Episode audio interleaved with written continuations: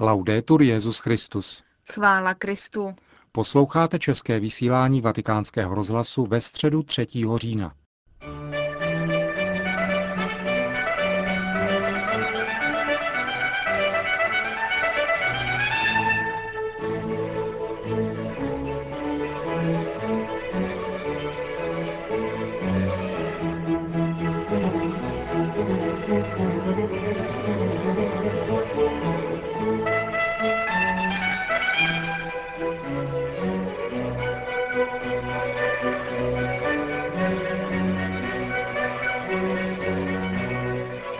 O 10:30 dnes začala na náměstí svatého Petra ve Vatikánu pravidelná středeční generální audience Benedikta XVI. Na svatého otce, který se v promluvě věnoval svatému Cyrilovi Alexandrijskému, čekalo několik desítek tisíc věřících, mezi nimi také poutníci z České republiky.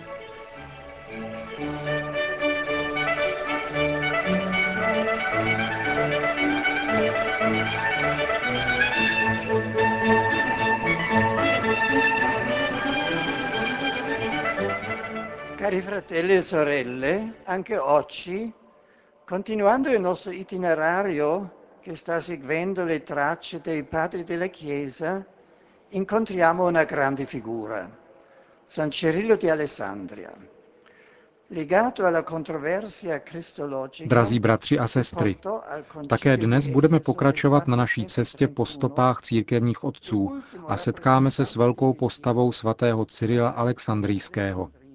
Účastnil se kristologické kontroverze, která vyústila na koncilu v Efezu roku 431 a jako poslední významný představitel alexandrijské tradice byl Cyril v oblasti řeckého východu později nazván strážcem přesnosti, což je míněno jako strážce pravé víry, a dokonce také pečetí otců. Tato starobylá označení dobře vyjadřují jeden fakt, který je pro Cyrila charakteristický, a tím je ustavičné odkazování alexandrijského biskupa na dřívější církevní autory, mezi nimi zejména Atanáše, aby ukázal kontinuitu vlastní teologie s tradicí. Úmyslně a výslovně se zařazuje do tradice církve, v níž spatřuje záruku kontinuity s apoštoly a samotným Kristem. Svatý Cyril, ctěný jako světec jak na východě, tak na západě, byl roku 1882 prohlášen za učitele církve papežem Lvem XIII., který přisoudil stejný titul zároveň dalšímu důležitému představiteli řecké patristiky, svatému Cyrilovi Jeruzalémskému. Projevila se tak pozornost a láska, jakou choval k východním křesťanským tradicím papež, který vzápětí prohlásil učitelem církve také svatého Jana Damašského, čímž poukázal na to, že jak východní, tak západní tradice vyjadřují nauku jediné Kristovy církve. Zprávy o Cyrilově životě před jeho volbou na významný stolec v Alexandrii jsou řídké. Byl synovcem Teofila, který roku 385 jakožto biskup vedl pevně a rozhodně diecézi v Alexandrii a Cyril se narodil pravděpodobně v téže egyptské metropoli mezi lety 370 až 380. Záhy vykročil na dráhu církevního života, dostalo se mu dobrého kulturního i teologického vzdělání. Roku 403 byl v Konstantinopoli po boku mocného strýce a účastnil se tady synody zvané Cejchovací, která sesadila biskupa města Jana, nazvaného později Zlatoústý, což znamenalo vítězství alexandrijského stolce nad tradičním rivalem Konstantinopolí, která byla sídlem císaře.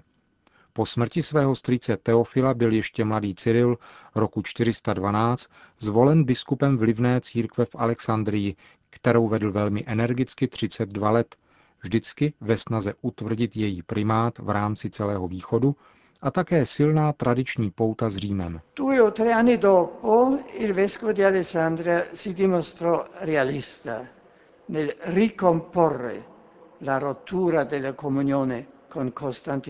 Dva nebo tři roky poté, roku 417 nebo 418, se alexandrijský biskup projevil jako realista, když znovu nastolil narušené společenství s Konstantinopolí, které trvalo už od roku 406 v důsledku sesazení Jana Zlatoústého. Starý spor s konstantinopolským stolcem se však obnovil asi o 10 let později, když tam byl roku 428 zvolen Nestorius, vlivný a přísný mnich antiochijské formace. Nový biskup Konstantinopole totiž záhy vyvolal opozici, protože na svém kázání upřednostňoval pro Marii označení Matka Kristova, Kristotokos, namísto titulu Matka Boží Theotokos, který si oblíbila lidová zbožnost. Motivem této preference biskupa Nestoria bylo jeho přilnutí ke kristologii antiochijského typu, která se v důsledku obrany významu lidství Kristova uchylovala k tvrzení, že je odděleno od božství. Nebyla už tedy pravá jednota mezi Bohem a člověkem v Kristu a přirozeně pak už nebylo možné hovořit ani o Matce Boží.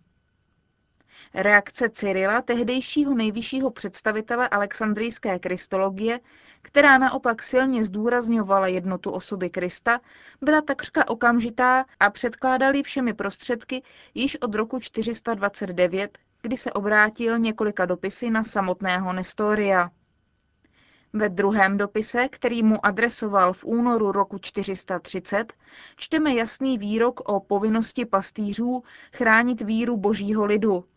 A to bylo jeho kritérium, které je platné dodnes. Víra božího lidu je výrazem tradice, je zárukou zdravé nauky. Cyril Nestoriovi píše: je třeba předložit lidu nauku a interpretaci víry co nejdokonaleji a pamatovat na to, že kdo pohorší byť jen jednoho z maličkých, kteří v Krista věří, stihne jej nesnesitelný trest. Nella stessa lettera a Nestorio, Cyrilo descrive con chiarezza la sua fede cristologica dicendo così: affermiamo che sono diverse le nature. V témže dopise Nestoriovi, který byl později roku 451 schválen chalcedonským čtvrtým ekumenickým koncilem, Cyril zřetelně popisuje svou kristologickou víru. Řekněme, že existují různé přirozenosti, píše, které se spojily do pravé jednoty, ale z obou vznikl jediný Kristus a Syn. Nikoli proto, že sjednocením by byla eliminována různost přirozeností, ale spíše proto, že božství a lidství spojené do nevyslovitelné a nepochopitelné jednoty vytvořili pro nás jediného Pána, Krista a Syna. A důležité je toto. Pravé lidství a pravé božství se reálně pojí v jedné jediné osobě, našem Pánu Ježíši Kristu. Proto, pokračuje biskup Alexandrie, vyznáváme jediného Krista a Pána. Nikoli v tom smyslu, že se klaníme člověku spolu s logosem, abychom termínem spolu nepodsouvali ideu oddělení. Nýbrž v tom smyslu, že se klaníme jednomu jedinému, protože logosu není cizí jeho tělo, s nímž také sedí po pravici otce. A tedy nikoli, jako by vedle něho seděli dva synové, ale pouze jeden jediný, spojený s vlastním tělem. Biskup Alexandrie díky obezřetným dohodám brzy dosáhl toho, že Nestorius byl opakovaně odsouzen, nejprve římským stolcem, potom řadou 12 anatémat, která sám formuloval, a nakonec 3. ekumenickým koncilem, který se konal v Efezu roku 431. Shromáždění, které se konalo za proměnlivých a bouřlivých okolností, bylo zakončeno prvním velkým triumfem mariánské úcty a vyhnanstvím konstantinopolského biskupa, který nechtěl přiznat paně Marii titul Matka Boží v důsledku chybné kristologie, která vnášela rozdělení do samotného Krista. Cyril však poté, co přemohl svého rivala a jeho nauku, dovedl už roku 433 dosáhnout kompromisní teologické formulace a tím také smíření s antiochijskými. A také toto je významné. Z jedné strany je tu zřetelné učení víry, ale z druhé strany také intenzivní hledání jednoty a smíření. Všemi způsoby se v následujících letech věnoval obraně a vysvětlování své teologické pozice, a to až do smrti, ke které došlo 27. června roku 444. Cyrilovy spisy byly opravdu početné a široce rozšířené také v rozličných latinských a orientálních překladech již za jeho života. Svědčí o jeho bezprostředním úspěchu a mají prvořadý význam pro dějiny křesťanství. Důležité jsou jeho komentáře k mnoha starozákonním knihám i Novému zákonu, například k celému Pentateuchu, Izajášovi, Žalmům a Janovu i Lukášovu evangeliu. Významná jsou také věroučná díla, v nichž se opětovně vyskytuje obrana trojiční víry proti tezím Ariánů i Nestoria. Základem Cyrilova učení je církevní tradice a zejména, jak jsem zmínil, spisy Atanáše, jeho velkého předchůdce na Alexandrijském stolci. Mezi dalšími Cyrilovými spisy je třeba připomenout knihy proti Juliánovi, jež jsou poslední velkou odpovědí na antikřesťanské polemiky a které alexandrijský biskup pravděpodobně diktoval v posledních letech svého života jako repliku na dílo proti Galilejcům, které složil o mnoho let dříve, roku 363, císař, který byl nazván apostatou, protože opustil křesťanství, ve kterém byl vychován. Křesťanská víra je především setkáváním s Ježíšem, osobou, která otevírá před životem nový obzor. Svatý Cyril Alexandrijský byl neúnavným a pevným svědkem Ježíše Krista, vtěleného slova Božího, a zdůrazňoval především jednotu, jak opakuje roku 433 v prvním listu biskupovi Sukcencovi, jeden jediný je Syn, jeden jediný Pán Ježíš Kristus, jak před vtělením, tak po vtělení.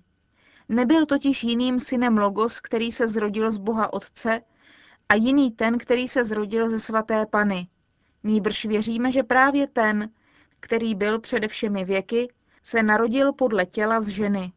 Toto tvrzení, kromě svého věroučného významu, ukazuje, že víra v Ježíše Logos zrozeného z Otce je také zakořeněna v dějinách, protože, jak tvrdí svatý Cyril, tento Ježíš přišel v čase narozením z Marie, Theotokos, a bude podle svého příslibu vždycky s námi. A to je důležité. Bůh je věčný, narodil se z ženy a zůstává s námi každý den. V této důvěře žijeme, v této důvěře nacházíme cestu našeho života.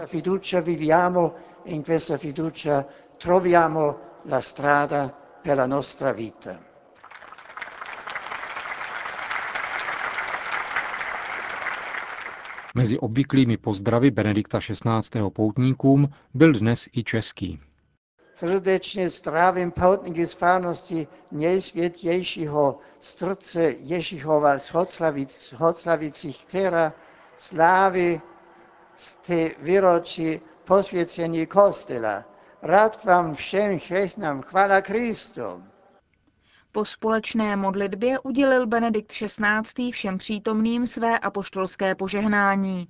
Sit nomen Domini benedictum, ex hoc nunc et usque in seculum, adiutorium nostrum in nomine Domini, qui fecit caelum et terram, benedicat vos omnipotens Deus, Pater et Filius, et Spiritus Sanctus.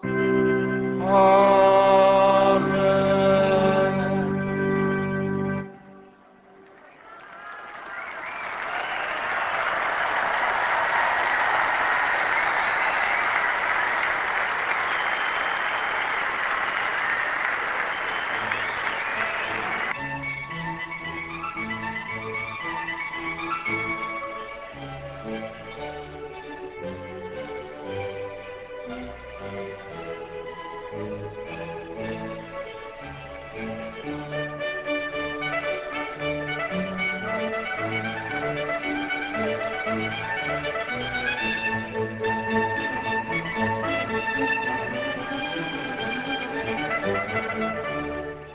Končíme české vysílání Vatikánského rozhlasu. Chvála Kristu. Laudetur Jesus Christus.